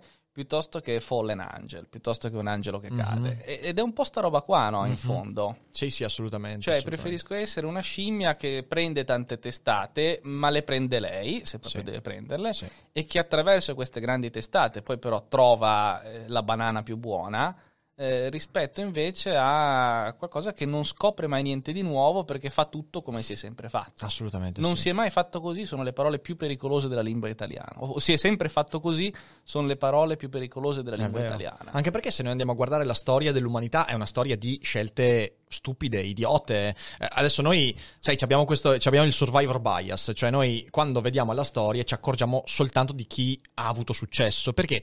Perché della stragrande maggioranza di chi facendo qualcosa di sbagliato c'è rimasto secco. Noi non ricordiamo quasi nulla, cioè nel senso è molto difficile ricordare i fallimenti degli altri. Quindi noi vediamo il progresso umano come una sorta di, di percorso lineare, quando in realtà è letteralmente uno scavo continuo in cui 99 su 100 fanno uno scavo sbagliato laddove non c'è nulla e di cui 99, 80 ci lasciano anche la pelle. E io faccio sempre l'esempio perché io eh, quando ci ripenso dico è incredibile, però tu pensa ai primi uomini che dalle coste dell'Indonesia 12.000 anni fa costruirono una bagnarola per andare in Australia senza sapere che oltre quell'oceano c'era una terra effettiva. Oppure quelli che dalla Mongolia, che in quell'epoca era rigogliosa, era una foresta, hanno deciso di farsi la camminata per lo stretto di Bering, che era una landa ghiacciata devastante in cui sono morte centinaia di persone, forse migliaia nel tentativo. E però poi così hanno popolato le Americhe, hanno popolato l'Australia. Eh, e io credo che dal punto di vista di col- dei contemporanei di questi individui, questi li guardavano come dei deficienti. Cioè, ma veramente tu parti da una situazione abbastanza tranquilla. In Mongolia c'era allora veramente una, una, una, eh, una pace e tranquillità, voglio dire, poca gente, eh, tutto rigoglioso e niente di straordinario. E, chissà cosa ha pensato la mamma del tizio che è partito per quella zona innevata. Quando questo è partito, poteva fare il commercialista lì a casa, cioè nel senso, e invece niente, invece niente, ha deciso di partire. È una scelta idiota, è una scelta totalmente stupida, irrazionale, però è una scelta che ti puoi permettere proprio perché non ti accontenti di quello che tu hai qua. Per quanto sia sicuro, non è duraturo. Eh, e questa cosa è- ci, ci ricorda che la sedentarietà è il primo, primo motivo di estinzione. Se tu ci pensi, l'evento singolarmente più importante della storia recente, cioè la scoperta dell'America, è un fallimento. Cioè, Eh sì, quello voleva andare da un'altra parte e- ed è scontrato nel, nel continente americano. Senza capirlo. senza capirlo. Ma la e, e tra l'altro la cosa interessante di questa vicenda e la ragione per cui la scoperta dell'America è così importante non è tanto che lui abbia trovato un posto nuovo. Mhm. Eh, in quegli stessi anni l'Africa era un luogo ampiamente sconosciuto e c'era gente che andava a esplorare l'Africa o Sì. che andava a esplorare l'Asia, no? Sì. E sapevano che andavano a scoprire cose nuove. Il fatto è che lui è andato a scontrare in una roba che non doveva esserci. Certo. Cioè un conto è dire io so che c'è un pezzo di Asia che non conosco e vado a conoscerlo. Un conto è scoprire una roba che non doveva esistere. Sono due atteggiamenti mentali totalmente diversi. Sì, sì, sì, assolutamente. Tu pensa al significato della, della parola scienza o scienziato prima e dopo Cristoforo Colombo. Mm. Cioè prima di Cristoforo Colombo era approfondire qualcosa. Dopo Cristoforo Colombo ha cominciato a diventare anche un andare alla ricerca di cose che non so che esistono e che quindi non posso dedurre dai- da- da- dalla Bibbia e da Aristotele O dalle esperienze o dall'esperienza pregressa che comunque stava già nella Bibbia e in Aristotele perché poi fino, no, fino a quel momento era quella le- Sì, le- sì. l'idea no? Sì, sì. cioè la scienza era un processo deduttivo Sì, sì, sì. È un po', è un po' il passo in più di, di Sanvise. eh. Padron Esatto. Frodo non ho mai fatto un passo più in là. Sai che c'è su YouTube c'è un video, me l'ha fatto scoprire Federico, che per un'ora intera, no, o forse è stata Arianna, non mi ricordo se Federico o Arianna, per un'ora il fatto che intera... li confondi È Cioè, un grave. È è- non, so, non so Io chi credo mi che odierà di più. entrambi, cioè chiunque Potrebbero- dei due avrebbe ragioni di... Potrebbero Comunque, querelarmi fa- entrambi. Comunque, fatti Eh, vostri. no, uno potrebbe querelarmi, l'altra potrebbe picchiarmi. Comunque, vabbè, mi prenderò le mie responsabilità individuali. Eh, però c'è un, un video in cui per un'ora fanno rivedere quella scena come se ogni passo di Sam fosse. Patron Frodo, non sono mai andato più in là di, questo, di quest'ultimo passo. Dai, Frodo, andiamo, eh. Poi fa il passo e fa. Padron Frodo. ed, è, ed è- in realtà è intelligente come paradosso perché. Perché. eh, qual è la misura della novità? Noi, noi che abbiamo cultura profonda, Sì, è, il no, paradosso, ma va bene. è il paradosso di Super Fantozzi. Porca Sono, miseria! sono Robin Hood, rubo ai ricchi per dare ai poveri. Sono ricco, sono Robin Hood, rubo ai ricchi per dare ai poveri. Vecchio mio, hai fatto la citazione più bella dell'ultimo mese e mezzo qui su Daily Cogito. Ti voglio bene, è bellissimo. Mi hai fatto. Vedi, è, è bello perché vengono fuori questi collegamenti. Samvise Gamgi e Super Fantozzi. E. Aristotele, tipo, E Aristotele e Colombo. meraviglioso, meraviglioso. Però sì, è, è quella cosa lì. Tu, da- da- io credo che leggendo Tolkien, eh, una persona si accorga di questa cosa qua. Perché pur. E e questa cosa è interessante. Tolkien era. Era un conservatore, ok? Cioè, nel senso, lui era, era un conservatore sotto alcuni aspetti, non tutti, ma sotto alcuni aspetti un antimodernista. Però, cavolo, questa spinta a dire io non mi accontento di quello che ho, cioè c'è la contea. Nella contea beviamo birra finché ci pare, facciamo festa, si sta bene. Fumiamo l'erba pipa. L'erba pipa, soprattutto perché lì è legale. E, e ci- anche, anche cocaina e tutto. Cioè, poi io so che gli hobbit dopo le 23 ci davano sotto fino ai DPCM. Fino a- fino a mezzanotte, Fino perché poi DPCM. scatta il coprifuoco. Esatto. E, mm, e No, quindi scusa, non hai. il coprifuoco da mezzanotte alle 5. Eh, ma perché. Cioè, no, lo sai, di, si può fare un minuto di No, silenzio perché in non lo sai, ma guarda che i nottambuli sono il veicolo di contagio più grave di tutti quanti. Cioè, nel senso, tu non sai, ma la gente che va in giro nottambulo non mette la mascherina. No, ma Quindi la, la- sensato. la risposta razionale, poi torniamo a Saint Vis, ma la, la- la risposta razionale, eh, c'è un paio di, di- di amici e colleghi che hanno figli in età da, da- da- da cose nottambule, la risposta razionale è stata va bene, da, da sabato torno dopo le 5 e mezza. esatto, esatto, esatto. Cioè, vabbè, scusa. Ah, comunque, comunque, questa cosa qua è, è appunto interessante perché tu parti da una realtà che è il piccolo mondo antico, che è la realtà in cui nessuno viene a toccarti, nessuno rompe le palle agli hobbit nella contea. Eppure c'è questa spinta a dire so che irrazionalmente, perché la scelta di Frodo è totalmente irra- lui si fida di Gandalf, è un Certo. po' come, come, come Bilbo, si fida di Gandalf, quindi Gandalf è Taller, quello che dà il nudge, ok? E faccio questa scelta razionale, irrazionale, per dire io abbandono la certezza che ho lì per fare un viaggio verso qualcosa di cui non ho le più palle, in, in cui, un viaggio in cui sono talmente piccolo e infinitesimale che non mi calcolano neanche. E, e questa cosa è una spinta incredibile, di grandissima ispirazione. E da questo punto di vista è interessante perché Sauron è esattamente uguale al matto di Chesterton. Cioè Sauron dà per scon- cioè neppure considera, non è che dà per scontato che non succeda, neppure considera l'ipotesi che qualcuno voglia che qualcuno voglia distruggere. distruggere l'anello e, e se qualcuno mai lo volesse distruggere non sarebbe certamente Frodo. Ovvio. Sarebbe eh, Gandalf, eh, sarebbe Radagast lo sfigato, sarebbe... eh, no, il Che bel personaggio, Radagast. Quanto avrei voluto vedere una saga su Radagast. Eh, no, è una roba incredibile, personaggio fantastico, devo dire. Sai che ho scoperto un canale YouTube fenomenale Su che si Radagast? se- no, no, anche, ah, ne parlano anche di Radagast è un io sono molto pignolo quando incontro gente che parla di Tolkien quindi quando incontro podcast o canali mi guardo soprattutto le cose che conosco abbastanza bene per vedere se sono in linea. E ho beccato un canale incredibile che si, in- si chiama History of the Ages ed è un canale che fa dei podcast però con immagini di approfondimento su personaggi. C'è un video meraviglioso su chi è e che cos'è veramente un Goliant, ok? Che è uno dei personaggi più misteriosi insieme a Bombadil. E fanno Io un ragionamento. Bombadil, sai. Bombadil, bellissimo. Ah, bel doll. Eh, beh, beh, fantastico. E, e fa un approfondimento incredibile. C'è anche un video su Bombadil bellissimo. E fanno una ricerca fra le po- fonti, quelle anche proprio collaterali. Te lo consiglio perché un tolkieniano di ferro veramente lo amerà quel canale lì. E lo consiglio anche a chi ci sta ascoltando. Metto il link in descrizione perché è veramente bello. Scusami per l'interruzione, ma. Ehm, non mi ricordo più. Sauron, dicendo. Sauron- no, Sauron Sauron è è il matto. il cioè, matto. Sauron dà per. neppure i- gli passa per l'anticamera del cervello l'idea che qualcuno, e quel tipo di qualcuno, cioè un hobbit della contea che lui vagamente sa che esiste, ma non sa che esiste, non perché non possa saperlo, perché non gliene frega di saperlo, frega no? Possa andare lì, arrivare fino a Montefatto e gettare eh, l'anello nella- nel, nel fuoco. Sì, sì, sì. E, e secondo me questa è, è una delle cose della grandiosità di Tolkien. Mhm, assolutamente. In una pagina del Silmarillion, quando si parla della terza era, eh, a un certo punto viene detto che anche lì è l'esperienza che frega Sauron, perché oltre all'arroganza c'è anche il fatto di Isildur. Cioè, lui non calcola il fatto che qualcuno possa gettare l'anello in Montefato perché Isildur non l'ha fatto e quindi lui si è fatto un'idea, e questo è interessante, lui si è fatto un'idea degli uomini che è quella, cioè gli uomini sono Isildur, gli uomini non potranno mai fare una cosa, quindi lo cancello dal mio scacchiere mentale. Questa cosa gli po- porta poi all'errore incredibile, che anche, anche questo è l'atteggiamento che dicevi prima, cioè visto che le cose in passato erano così, allora andranno sempre così. Persino una creatura semidivina come Sauron arriva a fare questo errore. Eh, cioè se, se- se lo fa Sauron quell'errore lì e si fa dei danni, perché dobbiamo permetterci di farlo noi? E lo facciamo continuamente invece. Infatti, è- è- è- è- to- tornando a- al nostro punto di partenza, è vero che Tolkien è un conservatore, Mhm. però nel caso specifico del Signore, dei Tolkien e del Signore degli Anelli è, un esempio di, eh, di- di- di un romanzo che ha tutt'altro che fini o intenzioni o sottostrati neoliberisti, per usare questa parola bruttarella, ma nel quale ci trovi delle cose coerenti con l'essere neoliberisti.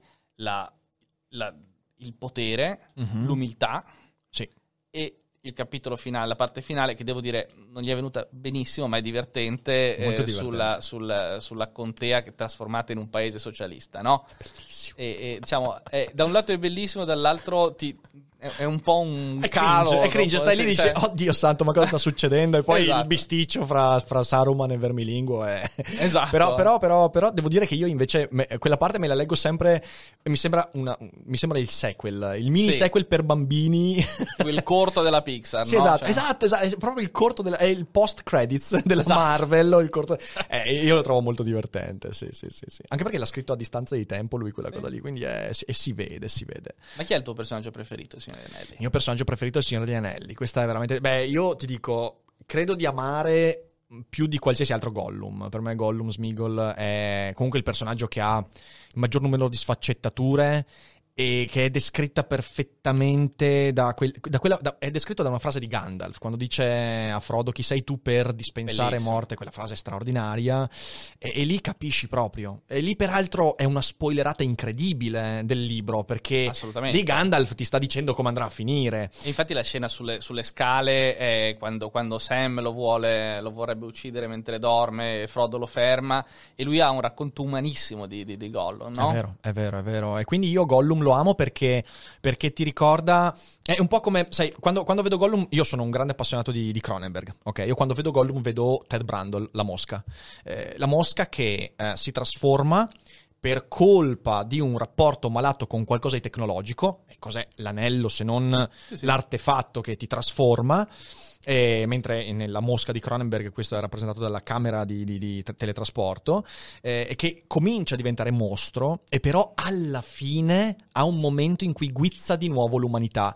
Nella mosca è quando Ted Brandle ormai uscito per la terza volta dalla camera e ibridato anche con una macchina prende il fucile, c'è questa scena straordinaria, vabbè, spoiler, ma è un film degli anni 70, ragazzi, cioè guardatevelo, è bellissimo anche se sapete il finale. Lui esce mh, mh, agonizzante da questa macchina eh, ed è un po' mosca, un po' umano, un po' macchina, non riconosce più nulla di umano e, e c'è la sua ex fidanzata, no, anzi no, è il tizio che ha salvato la fidanzata con il fucile in mano che mosso a compassione non vuole più sparargli e Ted Brandle, anzi Brandle Fly, Brandle Mosca, con l'unico arto prende il fucile e se lo punta alla testa. Ed è il guizzo dell'essere umano che dice.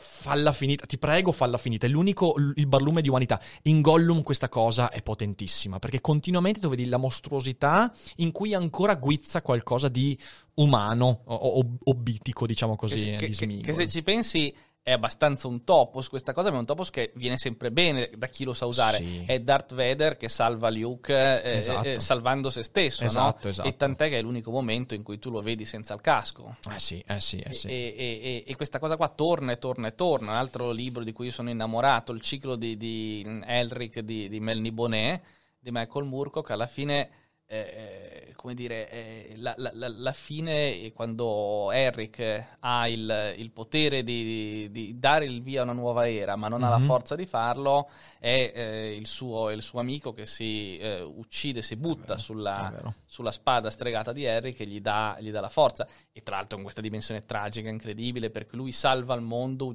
uccidendo tutti i suoi amici, quindi è cosa che vive in maniera... eh, è lì evidentemente Murco altro che fumo, voglio dire, no? Però, però è, è- è- una cosa che si ripresenta e il fatto che sia una cosa che si ripresenta e che hai visto miliardi di volte non la rende meno, No, meno, no. meno, meno No, appassionante. perché- ma tieni conto che è, una- è- un'idea potente che mh, percorre non solo la letteratura e il cinema, ma anche la storia della filosofia, perché bene o male eh, Kant stesso nella pace perpetua e nella, nella critica della ragion pratica parla molto spesso eh, del, del fatto di trasformarci in qualcosa che non vogliamo essere, con eh, l'abbandono delle, delle categorie morali, vi dicendo, e la resistenza, perché poi eh, cosa vuoi? Eh, Questa è un'idea molto bella. Ciò che chiamiamo umanità dentro di noi ha sempre l'attrito dell'ambiente. L'ambiente è qualcosa che cerca di trasformarti in qualcosa che tu non vuoi diventare. In realtà il tuo cervello, la tua ragione è ciò che ti permette di sopportare quell'attrito e sopravvivere. Io in questo faccio sempre l'esempio di Marco Aurelio. Marco Aurelio, porca miseria, tu immagina Marco Aurelio, che era una persona timida, tranquilla, amante della poesia, del teatro. eh, se devo fare un, un paragone, ma non saprei neanche, cioè una persona amabilissima, ok, tranquillissima. Conte. Conte? No. No, non mi viene in mente così un personaggio particolare, ma insomma, il bambino, di- il bambino di- di- del sesto senso, ok? Così amabile, timido, fragilino, che si trova a fare l'imperatore, ok? E, e ovviamente in quell'epoca non è che potevi scegliere di essere o non essere imperatore. Se dicevi non voglio farlo, ti ammazzavano per impedirti di avere pretese poi. Fa l'imperatore con quel carattere in un momento di guerra, di devastazione e di espansione enorme, ok? Un personaggio del genere di fronte a quella possibilità o fa male l'imperatore o diventa un mostro, ok? E invece lui è riuscito a sgusciare in questo attrito, è riuscito a fare bene l'imperatore, a rimanere comunque un imperatore. Adesso voglio dire, gli imperatori romani sono stati tutti de- de- de- delle personcine non esattamente a modo, però lui fra tutti quanti è stato uno dei più equilibrati, ok? Pur mantenendo la sua passione per la poesia, per il teatro e via dicendo, quindi mantenendosi quello che lui voleva essere. Ecco, è, è quello che, che- che per me è Gollum. Gollum è in realtà suo malgrado perché la trasformazione aveva vinto su di lui, ma emerge ancora quel guizzo. Perciò il mio personaggio preferito del Signore degli Anelli è lui, è Un straordinario. personaggio strepitoso, anche secondo Sì, me. sì, sì, sì. E il tuo? Gimli. Gimli. Dai, sei il primo, sei il primo. E allora voglio sentire perché. Voglio sentire perché. Eh, sentiamo, sentiamo. Beh, perché Gimli è, è- è- in un altro modo è la stessa roba. Cioè, Gimli è uno che viene da un mondo estremamente autoreferenziale. Sì. Eh, i colli ferrosi, eh, giusto i Gimli? colli ferosi, i nani in Sì, generale, che, che è estremamente chiuso e, eh, e omogeneo al suo interno. Mhm. Ed è quello che più di tutti, come dire, ha l'epifania e si stupisce e scopre che bello è, eh, sc- mm, come dire, eh, conoscere altri, al- altri mondi, altri pezzi, no? Tant'è che quando lui eh, incontra Galadriel, che Si sulle innamora. a tutti, ovviamente perché lui- gli elfi guardano lui esattamente come lui guarda gli elfi, eh, tant'è che inizialmente è l'unico a cui vogliono mettere, eh, che vogliono bendare Sì. per non fargli, per non rivelargli eh, la strada. Eh, quando, quando Galadriel li congeda e offre un dono a tutti, e, e a lui non sa cosa regalargli, gli dice chiedimelo tu. E lui dice: Io non. Non, non ho, mm, Non oso, non oso. Lei dice: Tu chiedimi qualunque cosa, io te la darò. E lui risponde: Dammi un tuo cappello. Questo sconvolge tutti. E sconvolge tutti in vari modi. Primo perché ha osato fare una cosa che, che non si fa, non si chiede a, a- a un- a- una regina degli elfi che esiste da quando è stato creato il mondo di darti un suo cappello. Eh, secondo perché meno di tutti lo può chiedere un nano. Certo. Terzo perché è evidente che Gimli in quel momento lì sta, ha- visto bellezza in un, in un mondo esterno, no? Sì, sì, sì. E, e ha, visto ha trovato, ha scoperto una bellezza dove che lui non immaginava Eh, contraddiceva ciò che gli raccontavano, peraltro. e contraddicendo quello che gli altri pensavano di lui e ritenevano che lui fosse totalmente incapace di apprezzare questa bellezza. E questa cosa qua è la, è la molla con cui lui poi dice a Legolas: Tu mi hai portato a visitare il, il, diciamo, il regno degli elfi. eh, ora tocca a me portarti in una grotta che è l'ambiente più ostile, nelle, caverne dei nani, che è l'ambiente più ostile Per un elfo, per un sì. elfo che invece è un essere solare, eccetera, e, e poi però gli fa vedere queste meraviglie. E l'altra cosa strepitosa di, di, di Gimli è il senso che- in cui Tolkien, secondo me, è straordinario nel descrivere, il senso di meraviglia e di meraviglia triste che lui ha quando entrano a Moria, no?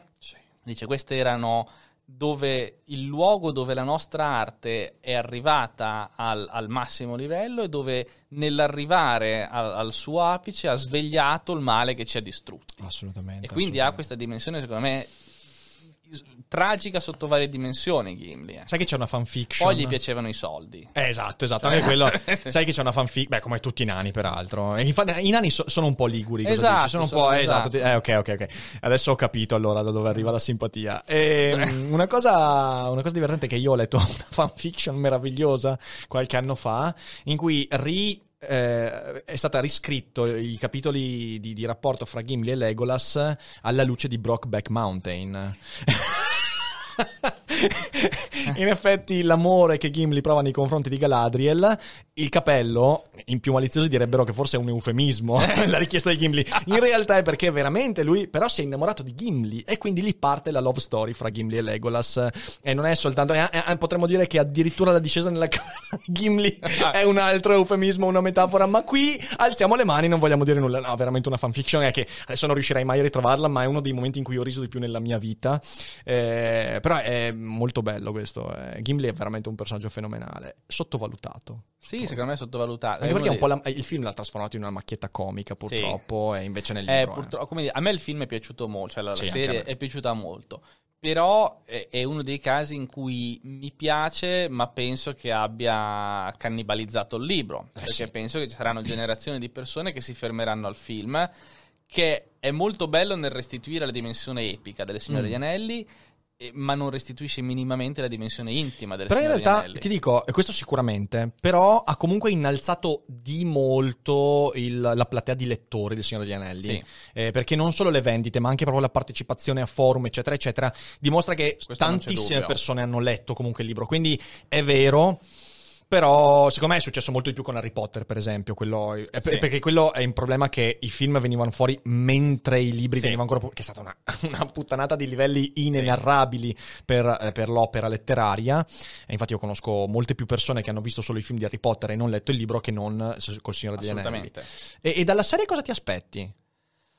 Ti sei un po' informato, Non hai visto? so. Perché, perché Io ho sempre terrore di queste cose, è un po' come quando tutte le volte che esce una Ah. nuova trilogia di Guerre Stellari sono Sai cos'è- cos'è la cosa che vado mi- a vedere mi e poi sconfinfera? penso che avevo ragione a essere pessimista. Può essere, però sai, mi sconfigge il fatto che il team di sceneggiatori è praticamente lo stesso dei tre film e non dello Hobbit, grazie al cielo. E, e questa No, cosa L'Hobbit qua- è un divertente film splatter, ecco. Non- non- sì, è, che è più splatter per lo spettatore che non per il film in Sì, sé. sì. per- No, è terri- terribile, mamma mia, Sì. l'Hobbit. Io No, non poi, riesco... tre- poi, onestamente, fare tre film sull'Hobbit è stata una roba. Avuto è, è nato male, è nato male. Guarda che la scena. allora, io il terzo film non ho voluto vederlo, ma alcuni miei utenti che mi vogliono particolarmente male. A un certo punto mi hanno detto: Guarda, devi vedere una scena, assolutamente una scena, che è la scena in cui c'è la lotta fra Dol Guldur fra Gandalf e Sauron, ok? Me l'hanno mandato talmente tanto che un giorno prendo su YouTube e mi guardo la scena.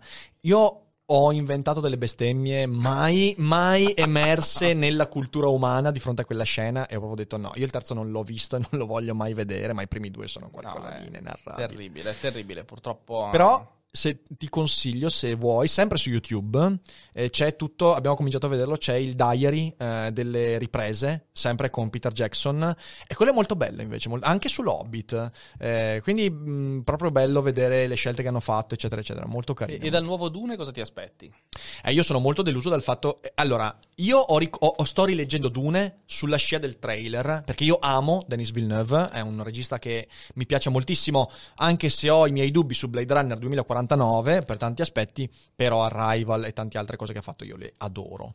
E quindi, eh, quando ho visto il trailer, ho detto: attenzione. Mi ha riacceso la fiamma e infatti mi sto rileggendo Dune dopo aver visto il trailer, sono arrivato più o meno alla fine del primo e mh, peccato che l'abbiano rimandato. Mi aspetto mi aspetto quello che fa Villeneuve, cioè che faccia delle scelte precise. Villeneuve ha il talento, l'ha fatto con Arrival, non so se tu hai letto il racconto da cui è tratto No. Arrival. Ted Chiang ti piacerebbe molto come, come scrittore, e il racconto è tratto dalla raccolta Storia della tua vita, è una raccolta di racconti di fantascienza e lui è un bravissimo autore e Villeneuve ha un talento nello scegliere cosa raccontare, cioè fare una selezione. Il racconto da cui hanno tratto Arrival è un racconto molto complicato, perché in realtà più che raccontarti il film però l'hai visto, immagino. Più che raccontarti la storia degli eptapodi e del linguaggio circolare, nel racconto quella è una scusa per raccontare un'idea scientifica, ok? Che adesso non spoiler perché sennò è, è, è- è troppo spoiler. Ehm, Villeneuve nel film fa una cosa molto saggia, sceglie di tralasciare quella che è l'idea centrale del racconto, in questo modo rendendo diversi i film e il racconto nel modo intelligente, puntando l'attenzione sul fatto del linguaggio. E il film funziona. E funziona ed è molto bello. Quindi io da Dune mi aspetto quella cosa lì, perché Dune è un romanzo difficilissimo. Sì. Bastato vedere Jodorowsky e Lynch cosa, che- cosa hanno fatto. Sono niente da fare. Però splendida colonna sonora. Ah, sì, sì, sicuramente. sicur- no, ha degli elementi, ma anche da un punto di vista della fotografia ci sono alcune scelte molto belle, ok? Complessivamente, complessivamente il film non mi piace. non- non- A me sì, però mi piace perché ho letto il libro. Mm. Per cui io del film adoro la fotografia, adoro gli effetti, adoro Mhm. la musica. Ok. E io ho visto un numero infinite di volte. Sì. Il combattimento finale tra, tra, ehm, tra Paul Atreides e, e- e Sting, eh, che, che- che però è perfetto Sting in quel ruolo lì, no? Sì, sì, è vero. E- però mi rendo conto che quel film, visto da uno che non ha ripetutamente letto il libro, è un film Ci può stare, incomprensibile. ci può stare, ci può stare. Cioè, è quasi incomprensibile quanto fuoco cammina con me, no? Cosa mi hai tirato fuori? Cosa mi hai tirato fuori? Fuoco cammina con me. Ah, che meraviglia.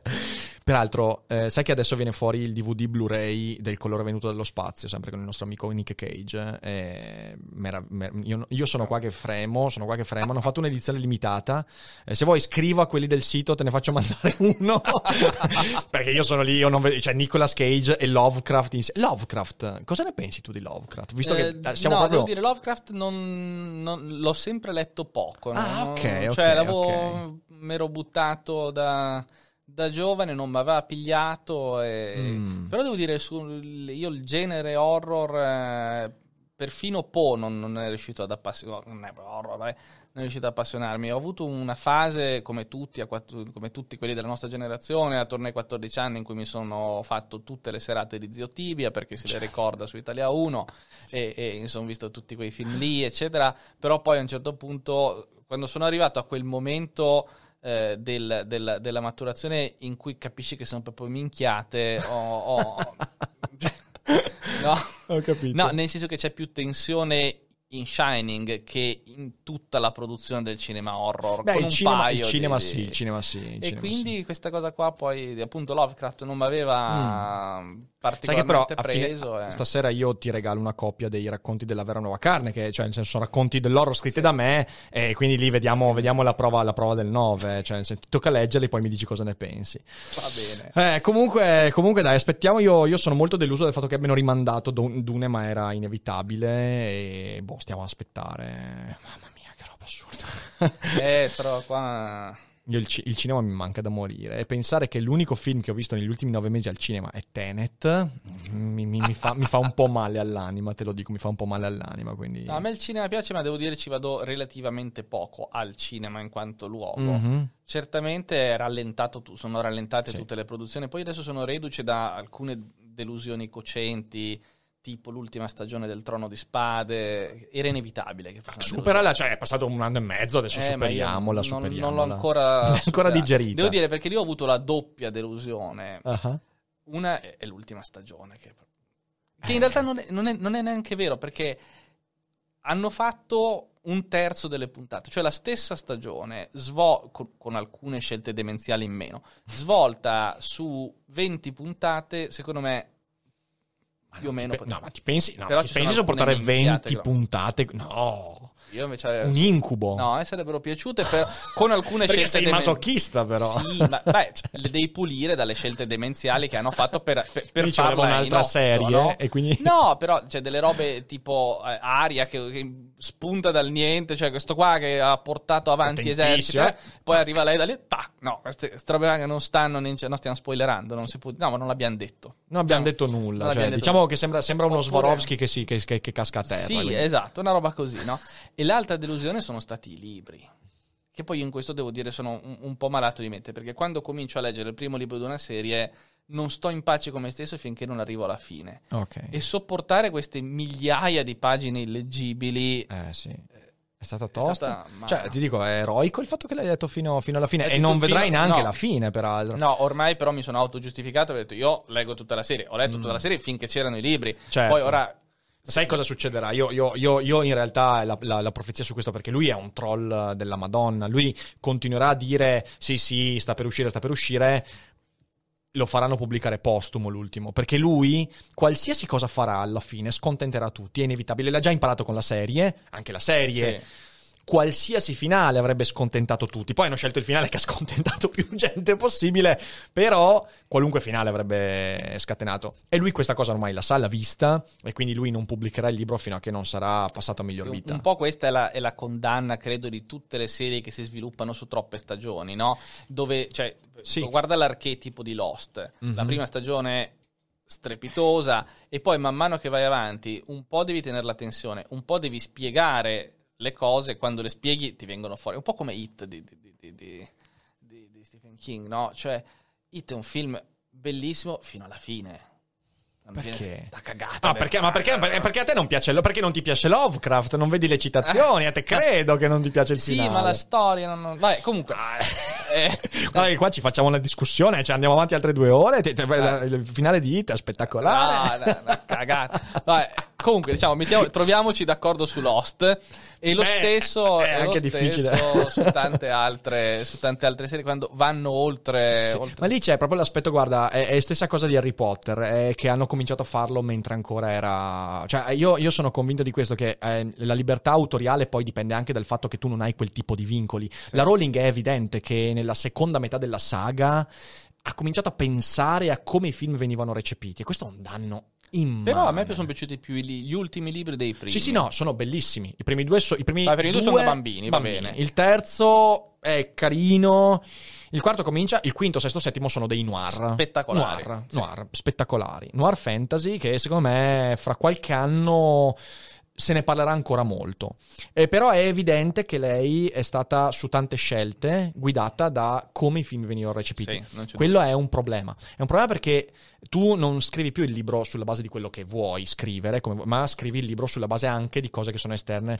E lì è un peccato, secondo E me. l'hai letto il, il- quel racconto teatrale? Della Ci ho provato, non ce l'ho fatta. Ho fatto 20 pagine. A me non è dispiaciuto in realtà. No, no, no, no, io l'ho rifiutato proprio. no. A me non è dispiaciuto. Adesso sai che c'è, esce un, un gioco di ruolo sulla PlayStation.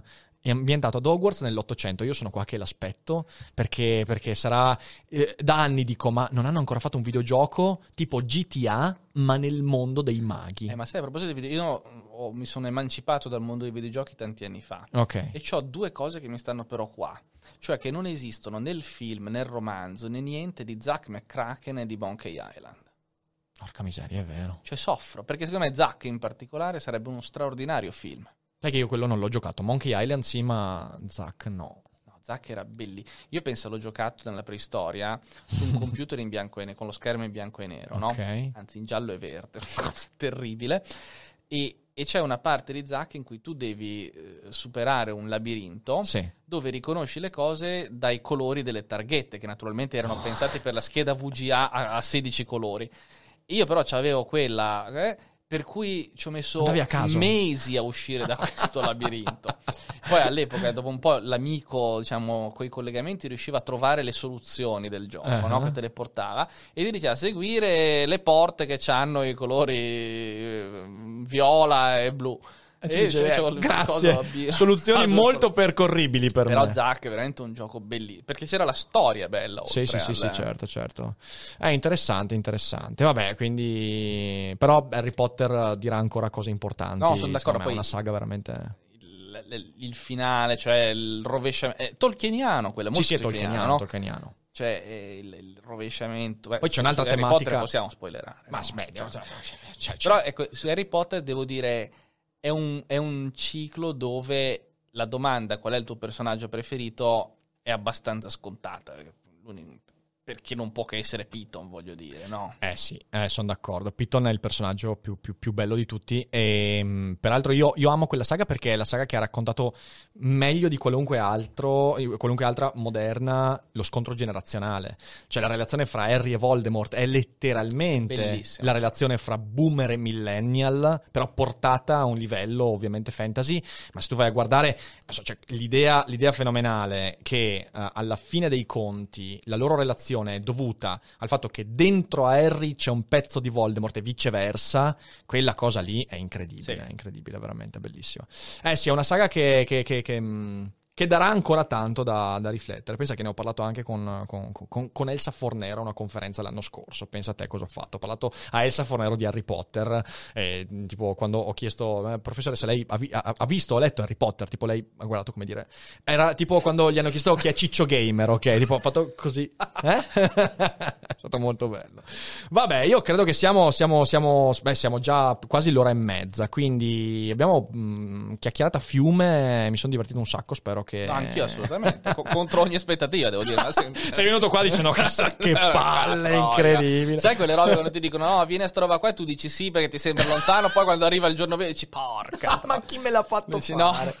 Bene, bene. Carlo Stagnaro sicuramente anche verrà di giocarmi la scusa del Covid, però poi ho detto cazzo, poi devo stare 15 giorni chiuso, no? Quindi Sei una persona orribile. Cioè. Sarai di nuovo ospite su Daily Cogito. Questa è la, è la prova per gli ospiti. Se uno si rivela essere uno stronzo, torna. no, quindi veramente grazie per la chiacchierata. Ora, se voi siete in diretta, state con noi anche dopo la sigla perché eh, facciamo un altro 10 minuti di risposta alle vostre domande. E per tutti gli altri, condividete Daily Cogito. Ovviamente trovate i social di Carlo sotto in descrizione. E mi raccomando, contro il sovranismo economico, di cui non abbiamo parlato, ma ne parliamo stasera. Sì, ne io, dai, ne stasera. parliamo nell'evento dal vivo. Ah, poi scusa, Eh, che cazzo se lo compri, no? Compratevelo, ah, ma cosa state facendo? Compratevelo. E, mm, e niente, io per tutto il resto sapete cosa fare, condividere tutto. Carlo, grazie per la chiacchierata. E adesso andiamo avanti ancora un po' e poi abbiamo un'altra ora stasera, quindi sarai contento, dai. Una gioia, una Pasqua. Non è tutto noia ciò che pensa. Ciao.